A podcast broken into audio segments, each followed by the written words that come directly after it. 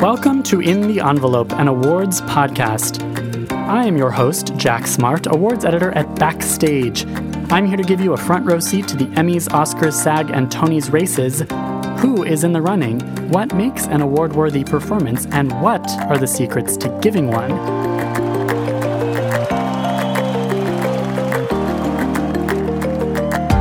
These intimate, inspirational conversations with some of today's most talented stars provide you, dear listener, the kind of craft and career advice that could win you a statue of your own, and maybe, just maybe, a tantalizing glimpse in the envelope.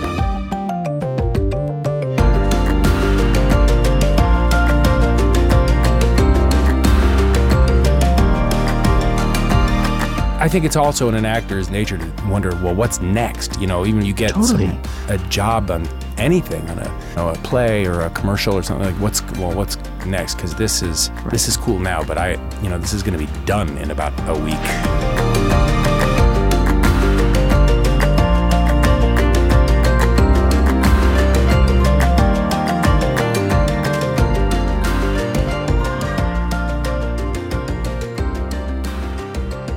Jamie, are you there? I am. Hello. Hi. Hi, what's going on? I'm good. I'm good. How is the snow? Oh, it's just wonderful. I bet you miss it terribly. I really don't. What are you doing? I'm currently in my booth and my house, Uh-huh. and uh, it's freezing cold outside, and I'm a little bit jealous of you in LA, to be perfectly honest. What are you doing? Well, um, I'm here at, at Tim's in Soundbox LA. Shout out to Soundbox LA. yeah. uh, with Cho just outside, my faithful companion in the recording studio. Should we talk about Paul Rudd? Why not? Yeah, he's both a huge movie star with like a very handsome smile, but also like he just came in here and he was a super chill, regular kind of dude. He was super, super nice. Yeah. He was talking about the comfort in his performance and uh, how important that is. Hmm. And I just get the sense that he's never, ever stressed about anything. yeah, totally. Yeah, what's his secret? What's his secret? That's what we want to know. Maybe that's why he looks so young. He never gets stressed about anything. totally. Totally. I noticed he's kind of off social media. We actually didn't really even talk that much about his role in the Avengers movies, uh, although he certainly is in the highest grossing movie of all time, Avengers Endgame, which came out this year. Yes. Yes. Um, and could very well be nominated for a bunch of awards. Um, and we we mostly were here to talk about uh, his new Netflix show, Living with Yourself. Yeah. Which what a great show to talk about on an actor on this podcast because he's acting opposite himself, not unlike the other friend of the podcast who you love, who we Tatiana. love, Tatiana Maslany. it reminded me of that. Yeah, yeah, definitely. That yeah, same the, idea. The filming process and you know having to divide your brain into multiple parts to Yeah. produce this thing. Yeah, Totally. There were some really, really specific, intricate tricks of the trade of how to do that. yeah, that's right. It was fascinating to to learn how they do that process with Yeah. stand-ins and without stand-ins. This is a great interview. Um, anything else we got to say about Paul Rudd before we get to a quick break and then his biography? I mean, you could have asked about his like skincare regime or something, but you didn't do that. Uh, yeah, this is such a not a visual medium. However, I did capture a photo with Paul Rudd where I just, uh, yeah, my skincare routine looks pretty crappy next to his, I gotta say. Pretty well, humbling to take a photo with Paul Rudd. we but- can't all be movie stars, can we? Exactly. yeah, he's really a movie star. And hey, listeners who are not following us on social media, you can find that photo at In the Envelope on Twitter or at our Facebook page at In the Envelope. Uh, please follow us there. And if you're joining us for the first time, because this is our first interview with a giant superhero, welcome. This podcast is, of course, brought to you, listeners, by Backstage. Listen, aside from all the great inspiration and tips and all of that stuff we offer for free, like this amazing podcast, Backstage also gives you access to incredible casting calls all over the world. That is why it's the world's number one casting platform. If you're curious or if you're an actor yourself and you really want to jumpstart your career and you're ready to take the advice and the inspiration you've heard here in this very episode and use it, Go to backstage.com slash subscribe and enter the code ENVELOPE, E N V E L O P E. That's again 30 days completely free to try Backstage, where you can make a profile, upload a headshot, upload a reel, start browsing the casting notices, and start applying to jobs because who knows, maybe one day I'll be interviewing you. Again, that's backstage.com slash subscribe and enter the code envelope.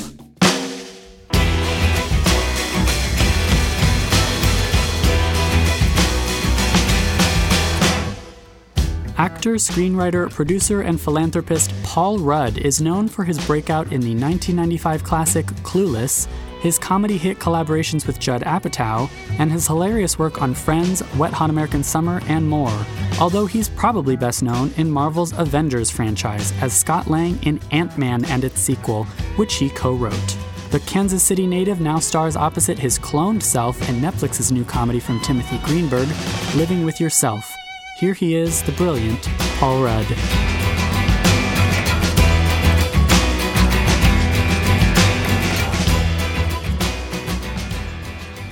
Um, Rhinebeck is where you live. Rhinebeck. It's- Interesting. yeah. I just moved from New York City here. Oh, oh yeah. Yeah, How long ago? two weeks ago. oh my god. Two and a half weeks ago. Yeah, Oh wow. So you're real. yeah. That's I really, yeah. It's been a lot.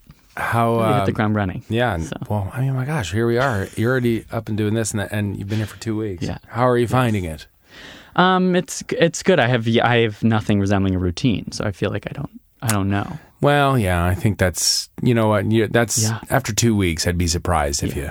I always feel both. like I think that it takes two years for anybody to Okay. feel like they live in any place. Two years, Two years. two years. Well, that's you'll good to be fine. know. You'll be fine. You'll Yeah. enjoy yourself. You'll Sure, sure, be sure. happy here. I'm. ass- I'm. Uh, uh, but I'm assuming, but Yeah. uh, you won't feel like you really live here for two years. That's uh, there we go. Everything is two years, I'll by the measure way. it in two years. I Uh, think- what do you mean everything? I I think everything is two years for it, everything to just kind of make sense.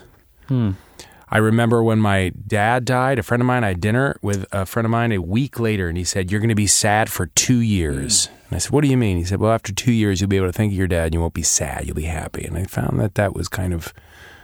I think that might have been true. Interesting. And I have moved to different places throughout my life, and it's always been two years.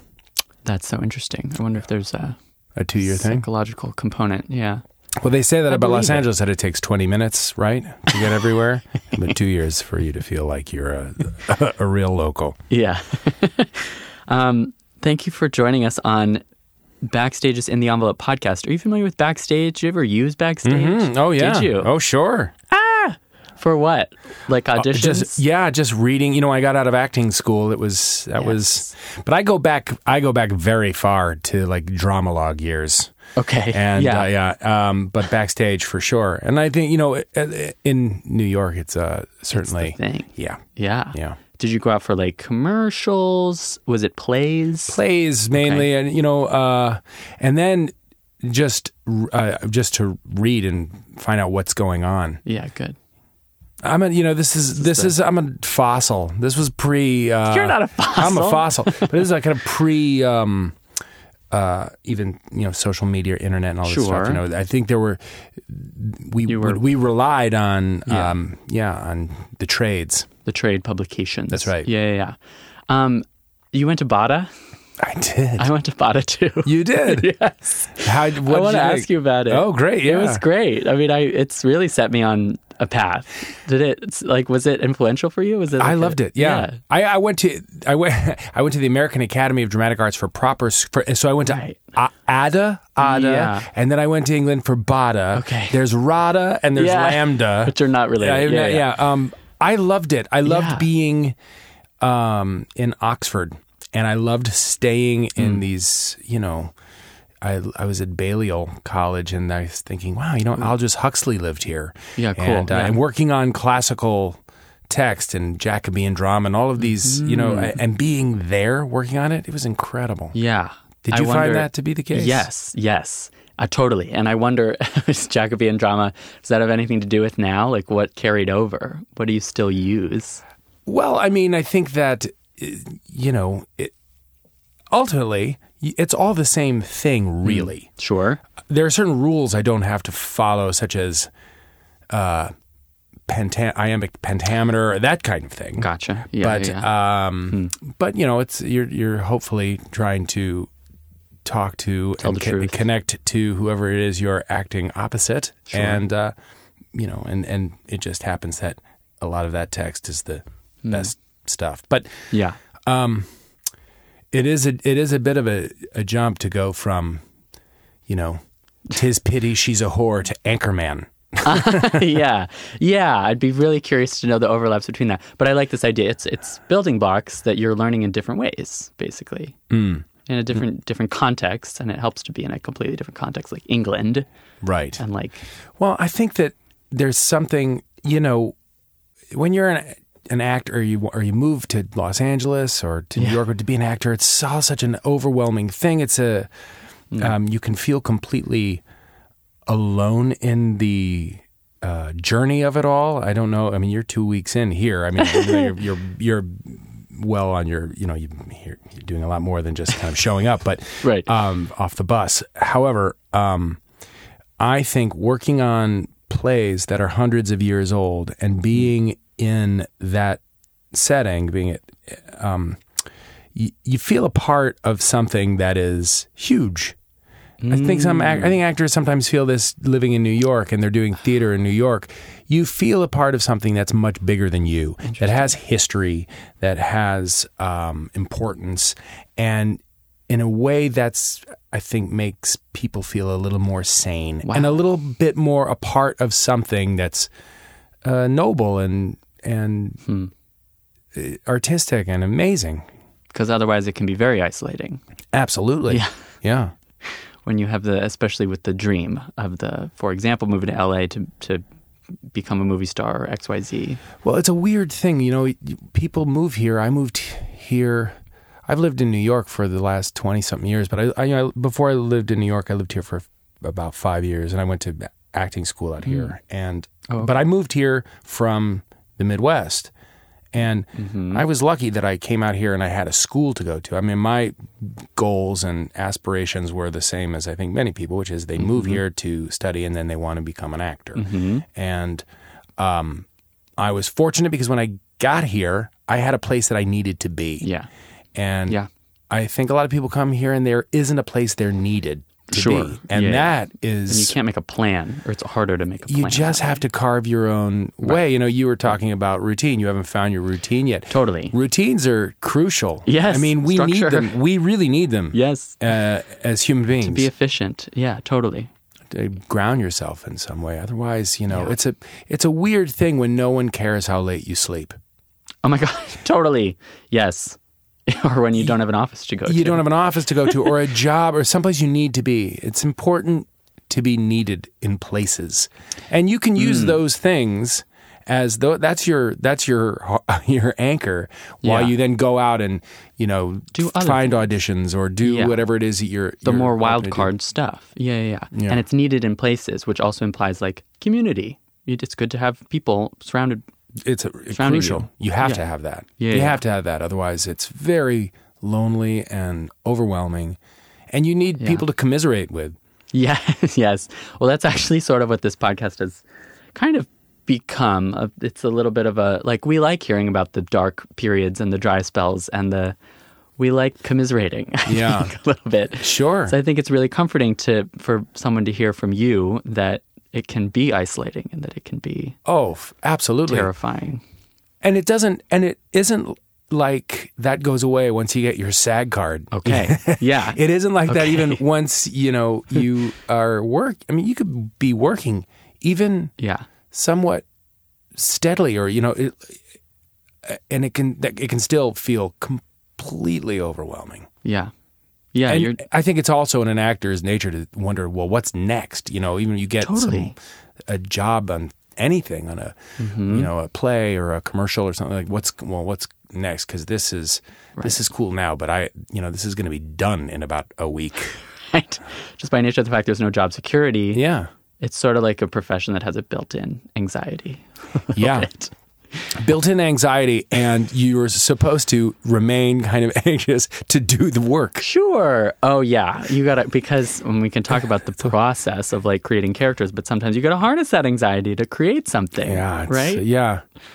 I- In school, sometimes I just had this f- flash of this image when you were saying that. And Yeah. this, I had a teacher, and uh, um, he would t- really get students to try and get in touch with some painful memory or some experience or something. And I remember kids in our class just crying, and he was really saying, "Good, go use that." And, I- and think and and uh, I was horrified, even as a first year acting student, thinking this guy's not qualified to be doing this. This isn't Oh, okay. therapy. It didn't feel. No, I felt as if he was. I, I didn't think that he, he was uh, uh, doing a good thing.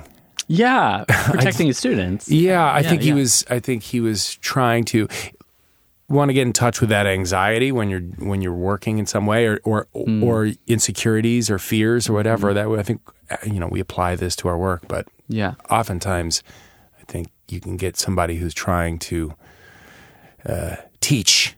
T- uh, and, and quotes and and they and, Totally. Mm. and I I I feel bad for young actors that sometimes fall prey to that and think oh I'm supposed to be doing it like this and this and Yeah. and it can really mess with people's heads. yeah. Well, and there's something to be said for like tapping into that well, and then it runs dry because you you hit it too hard. That you you dug up something that you can't get back into when you need it. I also think that some you know there are certain kinds of uh, traumas that people experience Mm-hmm. that you know um, probably best dealt with through certain kinds of therapy Actual therapy. than you know Yeah. styles class Yeah. Yeah. Because acting can be therapeutic, but it has to be safe. You have to have boundaries, as with Yeah. anything, maybe. Yeah. Yeah. Which is tricky, especially, yeah, for young people who are like moving here to go to acting class in their I first just remember year. thinking, what about, I wonder what their parents would say if they Uh-huh. were able to look at what's happening in this classroom right now. it would look like abuse. Abuse. Yeah. Yeah. Yeah. Yeah. Which, in a way, uh, uh, well, in a way, I think in, s- sometimes it is. Yeah. And that creates its own trauma, which then you can use. Yeah. Yeah. You're really just adding tools to your toolbox. Yeah. The, the worst auditions ever are then fuel for like future auditions because it's like the fear of that. or That's whatever. right. Actually, maybe it's not tools for your toolbox, or paints for your paint uh, box. Yeah. Those are the- Yeah. we like that. We like that metaphor. um, so Kansas City, but you grew up kind of all over, but Mm. I mostly did. Kansas City. Yeah. When was it acting? Was it always acting? I think in some ways it was. Uh, I used to love listening. like, I loved movies and comedians. I used to listen to. Totally. I loved comics and stuff like that. And I, I've sometimes, you know, I tried to deconstruct why is it that I pursued this because no one in my family did this, and I don't come from a showbiz family. I don't know, you know. Sure. um, I don't know whether or not it was that I was two years old and my sister was born, and all of a sudden I wasn't the only show in town anymore.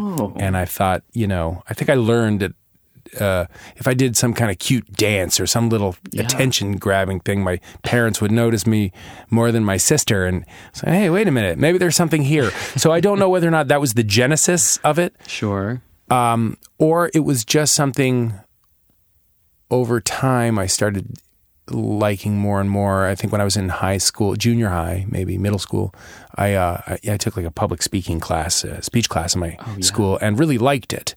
And then that turned into you know radio and TV class, and we had for it was called forensics in Kansas, Yes. Kansas City, like kind of speech tournaments, and st- and I I really liked doing that. And then I did a couple of plays. And my next door neighbor said, when I was about 16 or 17, he said, What do you, uh, what do you think you want to do? And I said, I'm not really sure. And he said, Have you ever thought about acting? Because it seems like that might Okay. be something you like. His son was an actor uh, in New York, he's a stage actor. Um, and I, I think that might have been a kind of a lightning bolt moment for me because it seems as if, to me, at least in my memory, that uh, from that point on, I thought, yep, that's what I want to do. And I Yeah. didn't really veer from it too much after that. Sure. Is there anything else you would do instead Uh, if you had to forego all of this? I don't know. I think it would be. Uh, I used to really like to draw when I was a kid, and I thought maybe I wanted to go get into animation and that kind of thing. I don't think I would do that now. I don't think I could have done it e- e- ever really. Uh, I don't think that was my calling. But um, when I think now, stuff that I, I would maybe like to do. I think building things, I think carpentry, that kind of cre- creating something has always been, um, I think where my, my heart really is. And, and I like, I like building stuff. Yeah. Yeah. Cool. Um, I, I, it is true there's an interesting distinction between getting bit by the acting bug and wanting to act and then realizing it's a profession, like the career aspect of like, this is what I want to do to make money, Yeah. to not to make money for the purpose of making money, but like, I want to do this As, As- your, as your job. as a living. Yeah, Yeah. totally. Yeah. And it, and to have that occur to you that it can be a job is like a big moment. I I used to love those Steve Martin records when I Uh-huh. was a kid. They were really popular, uh, and that was I was little, but I loved Steve Martin, and Hmm. I used to buy those records, and um, and I I think that was the first time I thought he's making a living talking. Hmm. What an amazing job that is to just to talk, Yeah. not go to an office. But he just goes wherever and he talks, and then he gets to tell jokes. He he says things and people laugh. Right. That sound that seems like a really nice way to s- spend the day. So uh, right. right. I th- that was you know those were those were monumental moments Yeah. that I for for me. And it's that, and it's the attention, the older brother thing. Yeah, I like that, Yeah, too. well, getting the laughs, getting the pe- you know, getting the attention, and that drives a lot of changes. I people. mean, I think that I, th- I you know, it, it it's it's not just about it's not attention seeking at a certain point. I don't think. I would hope not. Yeah, Maybe yeah. Well, did you like what's what don't was know. your what was your me. well, of- I I did act. I did a lot of acting in high school. Um, a little bit in college. I, I definitely knew like theater or like storytelling in general was was my thing. Mm-hmm. But it was uh, somewhat Bada was the turning point of like, oh, I re- I first and foremost really like writing, and is there a way to combine writing and theater or writing and the arts and maybe writing about those things would be the way to go dramatic criticism was something i studied in, a lot in college and then somehow lucked into uh, criticism veering into more reporting and more kind of what i do now which is also then morphed into these interviews which i find that my training as an actor and my training in all of the stuff around that is relevant It is Yeah. relevant it's in- all kind of It all- tied together. it's that building blocks thing. It's the it's the idea of like we're always learning the same things. It's just a different context or a different teacher or a different Talking about what it means to be a human being Yeah. Yes. Yes. and trying to figure it out. In Yes. Whatever medium, whether it's music or painting or acting or writing or uh, whatever, and they're all really Yeah. they're directing as a scene or a play, or it's all you know. You're shining a light on how uh, crazy it is to live. How to live. Yeah. Yes. How to live versus how to survive versus how to thrive. Like there's all these different levels of like storytelling is it's it's such a cliche, but it's like storytelling's really important. It's yeah, yeah. Oh what my you god! do is is impactful, you know? If we didn't have it, Yeah. what would we do with our time? Yeah, maybe all storytelling is sort of like a form of education in a way. Well, everything that we know, you know, this uh, we're going. I'm thinking about. I'm here. I am. Listen to me. I'm thinking about Homer. not Simpson. Oh, Yes. but um, Let's get you know, super highbrow. Yeah, no, but that was that was it with the Odyssey and, and sitting around and telling these stories. Mm-hmm. Telling this, is and th- this is the first things that we ever learned, right? Yeah. Well, I think wasn't the Odyssey was kind of one of the first things somebody thought to write down, maybe. I think over a, y- a long period of time, and Yeah. same with Iliad, right? They were they Yeah. were just writing down. I don't know this. I don't I know. know. The, I don't know the history here.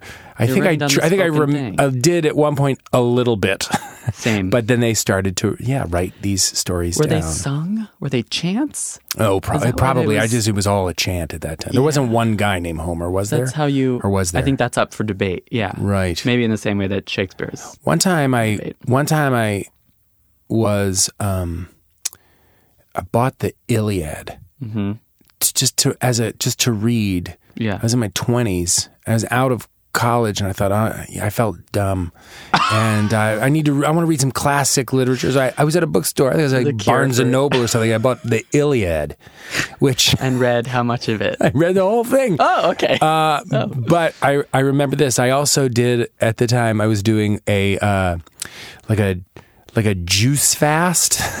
Or I was doing some kind of fast. I thought, uh, oh, people are doing these uh, these fasts, and I was so hungry, and I was reading the Iliad, and Oh. I remember s- I was starving, and thinking, if I have to read as Dawn appeared fresh and rosy fingered, Yes. one more time, I'm gonna lose. m- I'm gonna lose it. was this in L.A. The Juice Fast? No, this was in Kansas City. This Oh. Okay. was, but but around that time, I mean, I was, I was probably in my early twenties. juice I went and fast. tried for yeah a few days. Or it might have been. Yeah, it was just. I think I'd been reading all of these things about. Oh Mm. man, you got to try a. You got to detoxify. I tried to juice fast. I did it for a few days. I did the whole thing. And it just happened. But to it was, and it coincide was, with- and I, and I, I mean, trying to read the Iliad while you're doing it is a terrible move. I also don't think it's a book that you. It, it isn't like you know picking up a regular book and reading a. on your own. I Yeah. feel like it's it does have to be discussed in a classroom. with Yeah. other people. Yeah, there's. It, Maybe. I think you're right. I don't know. That's certainly how I. Yeah, I love this idea of just like I felt dumb. Yeah, it's not like it's. Well, it's not like. It's What's the cure It's for not quite feeling like dumb? picking up you know H- Hemingway. yeah, yeah, yeah. Right. Well, so you had an exact moment in your life where you felt dumb and also like you needed to detoxify. I wonder if they're It was a very- related. you know, probably. Oh, Yeah, sure. yeah. These were all, you know, that was a, my your twenties or a, a, a discovery. You Yeah. know what I mean? yes, And uh, trying on different things. yeah, and feeling like um, a grown up in a way. Like, all right, I'm an I'm an adult. I don't live at home, and I'm gonna Mm-hmm. Do you know, what I want. Like, I have an an idea. I was lucky. I knew what I wanted to do, and I was trying to pursue it. But I al- I was also really, you know, asking myself the big questions. Yeah. And really, tr- like figuring, trying to figure out Yeah, what all of this was. yeah. The big "Who am I?" questions. Yeah, and what better, what better way to find out than just have go on a juice cleanse and uh, read Homer? And so, what was then the that was the trajectory you you spent? How you went to L.A. and then you ended up in New York? I did. I went to. Um, I I moved. I was at the University of Kansas. I was, a, I was and I left to go to Oh. uh, the American Academy of Dramatic Arts Okay. he- here. The school was in Pasadena um, when I went. Okay. And, and so there are two s- two campuses. There's one in New York, and then there's one in California. And I was in California, and it was a two year school, two year program, and then I was here for for a few years. And I think that I always wanted to get to New York. Okay. Originally, I'm from the East Coast. I always liked it there, Mm-hmm. and I also wanted to do theater. Yeah. And theater is viable in New York in a way that it really isn't here. Sure. And Yeah. uh, I, I was I was here for about five years, and then I moved, and I've been in New York uh, ever since. Mm-hmm. And that- you still like the the theater? Do you go? Do you? I do, yeah. I mean, um, You're going to do I- Broadway again? I haven't. Been, I haven't been. I'm. I'm in a bit of a. It's been what, too long since I've even been and seen a show. There's about. I have a list of ones I need to Mm. see. Um, it used to be that I was. I would do a play a year for a long time, awesome. Mm-hmm. pretty much. But it's been a few years now uh, since I've done one, and uh, I it- it's great to do. I Yeah. love I love doing it. Um, the eight shows a week is kind of great. Actually, I don't mind the eight shows a week. It's the six days a week of work Uh-huh. is a little tough, especially now because I have kids and I just don't want to uh, be gone every night and um, and that's I, I think that really more than I miss them anything it growing up, is- basically. is what has prevented me from doing a play in a while. yeah. No. Yeah. Do you consider the theater to be like a? Is it a returning to a roots? Is it more or less challenging than the fil- than the on camera work, or is it all kind of the same? Um, well, I think that it's, you know, it's d- a different experience. the experience itself is incredibly rewarding. There are many things I like about it.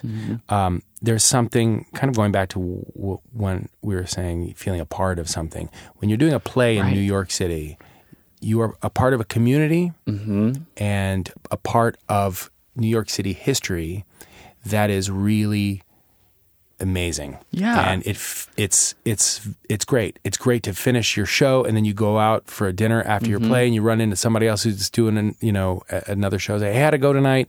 How you know? Totally. Well, And and that is that's awesome. Yeah. That that aspect of it, being on stage and uh, knowing that like once this thing s- starts and you have to just keep going and you're in a theater with 1500 people or what Yeah. 1000 it's incredible yeah. it really is a real um, it's an experience that's very different than working on a movie because it's all happening in front of your face You're, you feel, you know the audience is cr- a huge part of the show yeah. and there's this amazing thing that can happen in a theater and once it's over it's done and everyone had this shared experience For in a one theater and moment. that and that is an that is like it's like a concert it's the coolest thing ever totally. Yeah.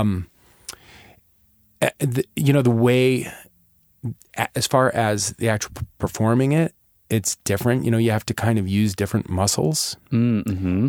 but um it's very it's it's very gratifying and cool to to to do it um as far as the the differences, I remember one time an acting teacher once told me, one of my, uh, this great acting t- teacher I had named Diana Stevenson, Um, she said, "You know, I've often thought about the differences between acting in f- front uh, on a stage versus a, a camera, and the way she kind of described it, she said, I sometimes think that you know you have to get in touch with all the same stuff, Mm-hmm. and if you can kind of picture this feeling going through your body when you're on stage."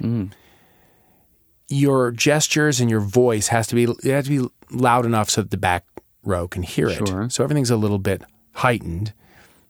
And when you're in front of a camera, imagine all that stuff still going through your body, but your face is a sponge. So you're soaking up all of that feeling, all of that emotion, but you're not kicking it out to the back Oh, row of a theater.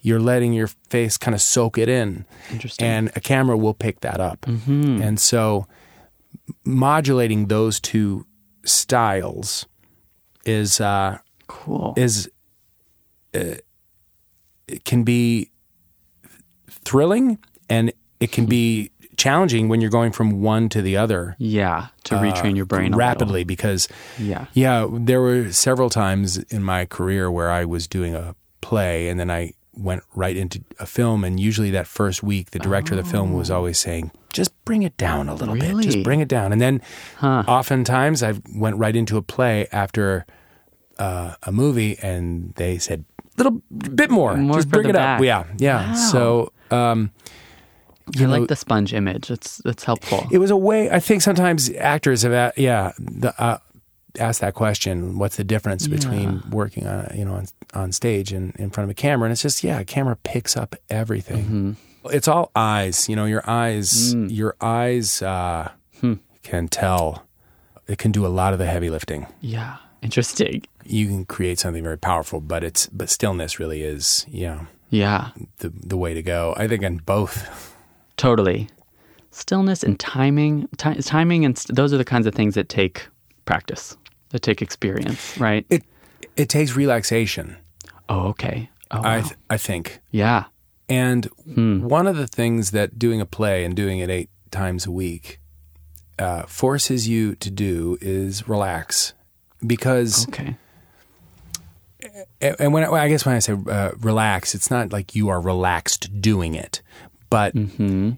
uh, your concentration gets better, but it gets a little easier, and you breathe a little bit easier be- just because you've done it now Right. so many times, and so you can get a little focused. But it doesn't. I think people's, I think the best work people tend to do is when they are the most. Uh, Mm. Concentrating comes easily. They're breathing, and there's uh, there's a, a focus, but not a there's not there isn't something manic going on. or desperate. Yeah. It has a lot to do with confidence, right? Relaxation almost. Well, I mean, sure, yeah. I mean, c- confidence in in you get confidence. Do people say this about plays and doing it so many times? You get confidence Mm-hmm. because you do you do it over and over again, Right. and some of that mystery starts to make sense. You learn. You just do it over and over again, and so Hmm. Sure. you gain confidence. Yeah. I don't. I don't know what I. I That makes sense. yeah, No, that it ma- does, right? I mean, all right. Well, we're always asking about audition advice too. I'm wondering Uh-huh. if you have like your do you have a go-to piece of audition advice, especially in terms of like, yeah, how do you walk into a room and and achieve that relaxed like I as if you've done it a hundred times before. I I know this that when I first started auditioning, and I get a, I got some commercial auditions. I had this real junky car, and one time I was driving to the audition, and I, I, th- you know, something in, on the chassis, something underneath my car, just fell out in the middle of the road Okay. to get it. And then I went to this audition. I thought, well, this uh, I don't know if my car can run without this. okay. And I went to the audition and I was with some other person and they asked us questions. They said, What have you been up to?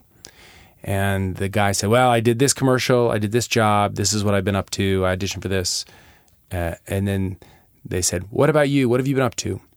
And I said, Well, I was just at this intersection and this part of my car fell in the middle of the road and I drove it here, but I don't think I'm I don't think I'm s- supposed to be driving this. I didn't here I what I definitely didn't do was talk about a job that I had Right. or something I auditioned for and I didn't make it about acting. Okay. And I think that I wound up getting that job. You booked the job. I booked the job, and so when when um, in those auditions, I would sometimes hear people that get asked questions. Yeah. and I remember thinking these people are from Chicago, working for an ad firm, or they, they they don't care about what The career. what you just worked on. totally. They want to Yeah, know yeah. who you are. Yeah, yeah, yeah. So The hustle, yeah. yeah, don't try and. im- We don't need to try and impress anybody.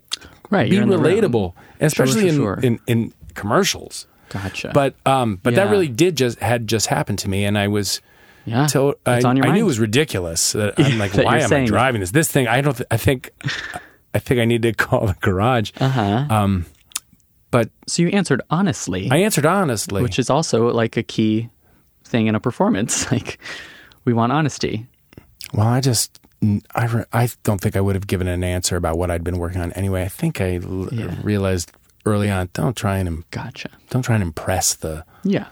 the casting directors. desperation factor. Yeah, yeah. Um, Yeah. Which is good advice too. Yeah. I should ask you Yeah. about living with yourself. It must have been a very fascinating process. This this project. it was it was a first for me for I sure. mean, for most, uh, this is a very rare thing for most actors. You're off, you're acting opposite yourself. right. Which for, I have to ask how how how does it how does it work? Well, um, it was f- for me. It was without another acting partner. There's no there's no one way to do it. And I know it's a convention people have seen before, and um, I found that for me, w- the way it worked best is imagining myself standing opposite me, and what I would do is uh, record the lines for both characters, and then whatever character was driving the scene is the character that I would film first Gotcha. Okay. and there was somebody off camera and it had all of my cues all the other lines synced in onto an ipad and so when i would say my line on film they would press a button and i would hear In an the earpiece? reply in, in, in an earpiece in an earpiece yeah and in a little earwig that i had in my ear and so i heard my own voice and i just imagined where i was going to stand and then I would change over into the other character and I would study what we had already filmed. Once we got a take that we liked, Okay. I would You're looking look at at, the- where what I did, where I moved, what gestures and all of that, and on Mm-hmm. what words I did it. And then we would take a moment to f- really sync up where the eye lines would be, Mm-hmm. and then I would imagine what I had done. And I did it specifically because I didn't want to react to whatever the stand in was doing because y- no matter what, you're Mm-hmm. Yeah. reacting, you know, you're acting is reacting. So you're going to react to whatever is whatever's going on in- Yeah. in, front of me. Yeah, and part of the appeal in doing this job was trying to be the architect of a scene in a way I've never been before, Hmm. where I get to build a scene, take it to a certain place, know how I want it to sound, what how I want to, you know, hit certain jokes and setups and all of that. Um, Mm-hmm. Hmm. And I got to do it it, it never works that way because you're usually you know you're working with whatever anybody else is doing is going to change the direction of it uh, to, at Interesting. least in some way Yeah, so it was a cool experiment totally. It's way more responsibility in a way. it was um, a lot of time Sure. yeah Well, and it sounds like a really hard thing to get. Like, did you ever achieve the the theatery thing of like I've got this down? well it got easier Oh, it did? it, Okay. didn't it got a little easier um, because i started to yeah I- i started to learn as it went as we went along Hmm. uh, how to make my eyes look at m- make my eyes seem as if I'm looking at something four feet in front of me Oh, versus twenty feet in front of me. There's a weird thing that with with your eyes, you, if you and I right now we are sitting across from each other, we're just a couple of feet apart. Mm-hmm. Now, if you were not there and I was pretending I was talking to you, some people might put an X, a tape mark on the back of the wall Twenty that- feet away. 20 feet away. Yeah, yeah, yeah. Okay. And I could look at that X, which, you know, the eyes would be in the same line, but if it, would, it would look like I'm looking 20 feet away. okay. Wow. I started to be able to kind of snap into l- looking three feet in front of me with nothing there. Um, I also learned how to start to um, not really improvise, but kind of embellish and get comfortable with acting opposite myself as the second character because I'd already ass- I'd already set the the dialogue for the first one and I remembered Hmm. things that I had done. I started getting more comfortable uh, so I could fill in some of the uh, some of the setup, some of the quiet moments with something Gotcha. to make Yeah, yeah. this thing flow. There are a even lot of little like quicker. interjections. It's just you know you you do it. You start to get into the zone a little bit. yeah. It sounds really challenging. It was, but it was it was a great uh, it was a great exercise. It was really it was it was unlike anything I've ever done, and I, I can't Yeah. imagine doing anything quite like it again. Yeah. Well, is was it also? Did you? How much did it change throughout? Were your characters? Did you get a sense of? Um, I find it fascinating with TV. Your first impression of a character is not necessarily. You learn a lot about the character as you go in Hmm. TV. Mm-hmm. Is there something that you didn't know about both of these people that you didn't, or did it go somewhere you didn't expect? Yeah, I mean, I yeah, I because you, imagine something in your mind, and then when you're actually doing it, it does Mm-hmm. It's different. Little nuances and things start to inform what it is that you're doing, and Mm. it starts to shift as you do it. But um, it didn't feel so different than what I imagined at first. And I, I think that was because the writing was so Mm. good. It was very clear to me who these Who they were. people were. Cool. Okay. But it, that does that does happen. Yeah. If you ask anybody who does some long run or, or movie or whatever it is they finish, You they- never know. as soon as you're done, you think, okay, now I'm ready to do this thing because I feel Again. like I got an idea of what who this From character the beginning. is. Yeah, totally. And did you? Uh, you must have done a lot of the physicality work of. Their voices are a little different too. Right. The one of them's got a little bit more of a clipped, prim and proper voice. Well, there, you know, the challenge was making sure that they were uh, similar enough that if people ran into one or the other, they wouldn't be suspicious. Okay. So it wasn't this extreme difference.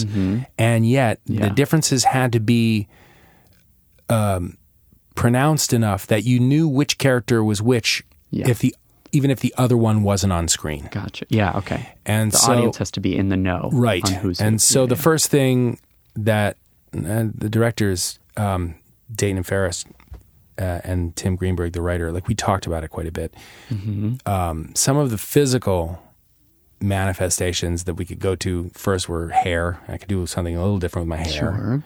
Posture does a lot. Okay. Yeah. Uh, clothes do a lot. Mm. And then um, there were other little things that I would do. I felt like I was playing two very different Hmm. characters. Uh, you know, the, with the clothes on the old version of the character, everything was just a little frumpier. I always m- would miss a belt loop. oh, okay. Uh, even if nobody cool. ever saw it, I, I just uh, yeah. That, totally helped you. Y- y- Whether it helped me or not, I don't know, but I thought it was funny. Okay. That's as good a reason as any. and and over time, those little things they actually do kind of help. Yeah. Ah, they do play a part. Um, you know, the the new version of the character was always put together Uh huh. until he becomes maybe until he's not so put together. But Yeah. it, but um, you know, all the clothes fit a little better. Hair was was a little nicer. Higher. Yeah, and um, and s- when you're doing that kind of thing uh, with posture and clothes, you, you, you feel different inside and on sub subconscious level. I think Gotcha. certain differences start to occur, maybe even without me knowing. But Mm-hmm. um, but we made you know a lot of really specific choices, you know, like um, I don't want to smile. I don't think the old version smiles. Oh, you know, ever. that kind of Yeah, thing. yeah, yeah, yeah. And uh, and if I'm smiling, let's cut. Oh wow. uh, yeah. So um, And very collaborative in terms of. very much so. Yeah. Yeah. And I, I it sounds like you've never ever watched yourself more on camera for a project. Well, this one was yeah. It, it it became I had to Yeah. and if you're studying whether your eyes are looking three feet or 20 feet ahead. Well, we didn't want to do the thing where you have a single on one character, then all of a sudden it turns around, it's a single on another character, on the other guy. Um, that's not really that interesting. We thought it would be great if we could see both characters in the same frame. Yeah, yeah. And there's actually one shot that is almost three minutes long, and it's a oneer of both characters in the in the frame Mm. that were were moving all around a room, and that took uh, Wow. a lot of choreography and a lot of yeah. work. yeah. And a lot, I was studying it a lot, and I thought, okay, yeah, oh, I'm, I'm, I'm throwing something in the garbage on this line, and when I say that word, I am throwing a, a tissue in a trash in a trash can. So when I was doing it on the other end, and I heard that word, I would move my eyes and knowing what I had Crazy. done. So Yeah. it did become choreography. It is like music, and you know, on the you're doing this move on this word on this, you know, and- Wow. and s- and some of it too, we were uh, moving so quickly. We didn't have the luxury of time. Okay. Mm-hmm. So uh, I had to really study something quickly and then and look and watch Wow. because I couldn't afford not to. Yeah. Because we, because we had more stuff to film. Yeah, and I've I've talked to somebody recently who said like it's because uh, you have a limited amount of time, and sometimes because you have a limited amount of resources, that that's what causes you to really buckle down and really focus and maybe do like great work. Limited time and limited resources are often the best things that somebody can have. For it forces you to, you know, be creative in, Yeah, in yeah. ways. If you're filming something or shooting, s- you know, whatever it is, and you don't have the money to do something, you have to think outside the box, and that can be really interesting. And if you don't have time, you don't have time to get precious. C- Getting precious can really mess you up. Because it can get in your head, right? You're you're overthinking. You're you're more inclined to like or just constantly just- refine Yeah. and and be obsessed with perfection. yes and sometimes i y you can lose an urgency when you have that kind of time Mm, Yeah. and so it's Yeah. Cool. it's it, wa- Dayton and Ferris, uh, Jonathan Dayton and Valerie Ferris, the couple that uh, directed all of the episodes, and they're great directors. They first kind of uh, gained notoriety because they directed Little Miss Sunshine Oh yeah. Yeah. yeah. Hmm. and uh, they're great filmmakers, and they are really uh, deliberate in what they do. They take a long time between films. They'd never worked on anything like so rapidly, and I think that was part of the appeal for them, Yeah. which was, uh, yeah, we don't have time on this one. Yeah. let's see how that goes. Yeah. Wow. Are you always just are you always challenging? Are you always looking for the new thing that's gonna you're not looking to settle into something familiar and you don't seem like the type to play it safe in your choices. I just think it'd be fun. It's always I think everybody wants to work on stuff that seems interesting to them, at least at the time. And there are many other factors, but settling into something is just be punishment to me. It's Punishment. awful. Yeah. Uh, yeah, yeah, yeah. Yeah, routine can get like we we all need routines. The routine thing. Yes, but there are some routines that can be mind numbing. Yeah. Interesting. Yeah, I got to think about that because that's the thing. You want to establish a routine, maybe until, maybe until the point that it becomes mind numbing and bad for you. Well, the routine, you know, having a routine to, to really provide full structure in circle. your day to allow yourself to kind of Get something do done. some really daring things, Cool. Cool. Hmm. to, you know, and knowing that you have this structure uh, about your day, Yeah. uh, is that's the goal. is the goal. But you know, we don't want our lives to be routine. Yeah. Yeah. Yeah. Yeah. Because then the time will pass and you'll be dead. And if you're going to be cre- and creative, routine will kill creativity. Yeah, yeah, you got to shake things up. For sure.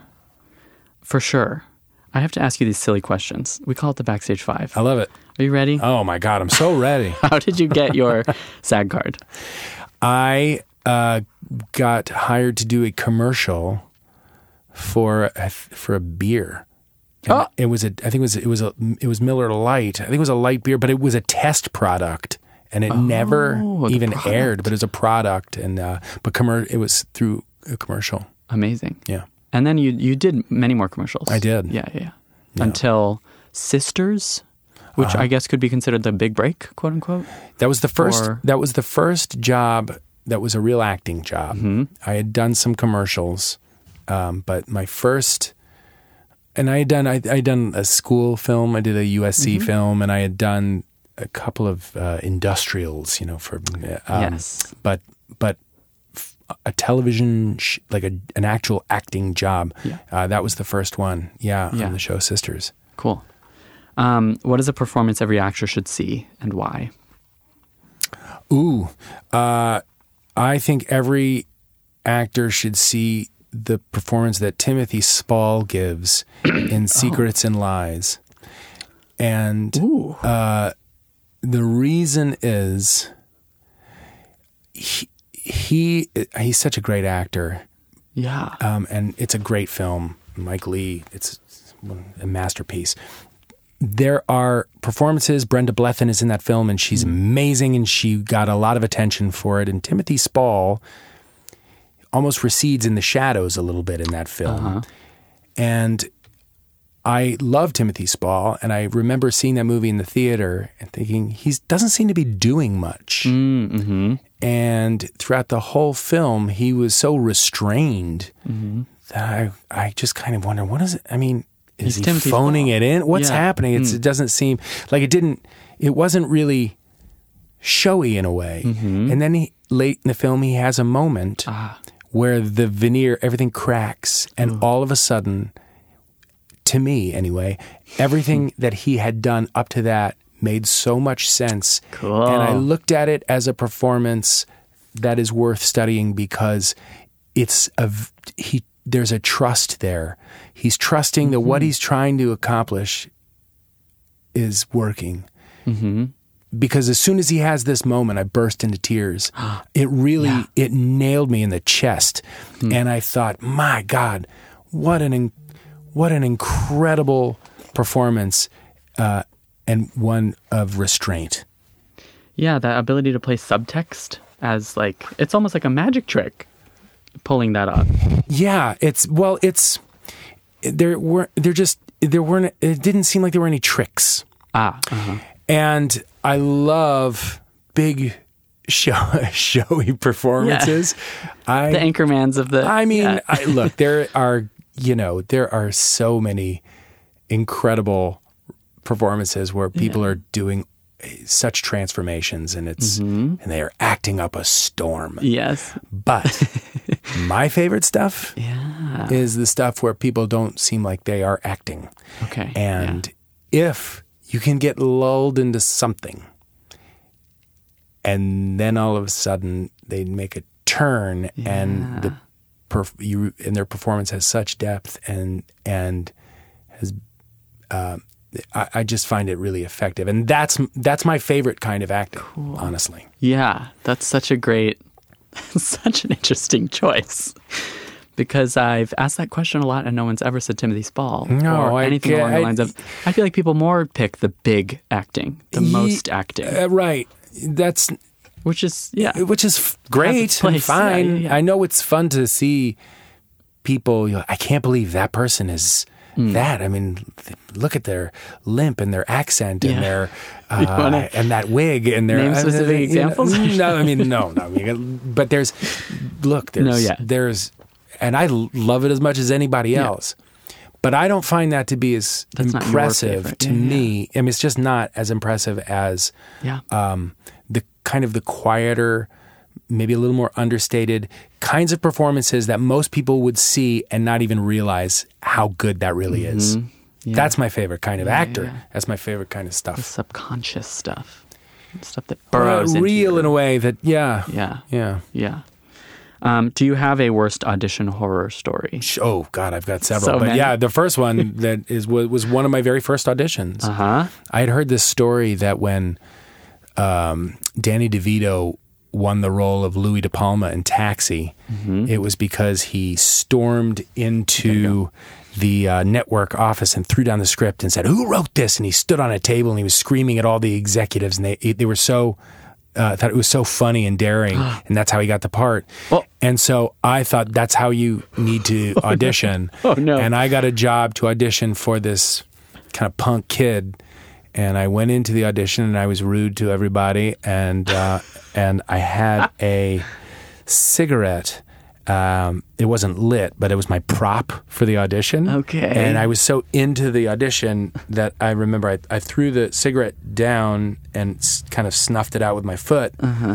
And as soon it was as it was over, I knew it wasn't going well. But uh, they kind of said, "Well, all right, thank you." And I was driving home from that audition, and all I could think about was the um, poor assistant picking tobacco out of the carpet. Oh no! Oh, the carpet. yeah. Yes. And I, and I, f- I no. thought, oh my God, that was terrible. Why didn't I just go in and, and act the part? You know, but I remember the my manager at the time says, hey, you know, you learn. you learn. At least you made a choice. Yeah. I made a choice. I made a really bad choice and I, I didn't do it Sure. again after You're that. gonna learn from that. Yeah. Um, thank you. I think we've learned. I think I've learned a lot. I think listeners have learned a lot from you. Um, thank you so much for joining us. I appreciate it. I Thank wish I you. could sit and talk all day. This is great.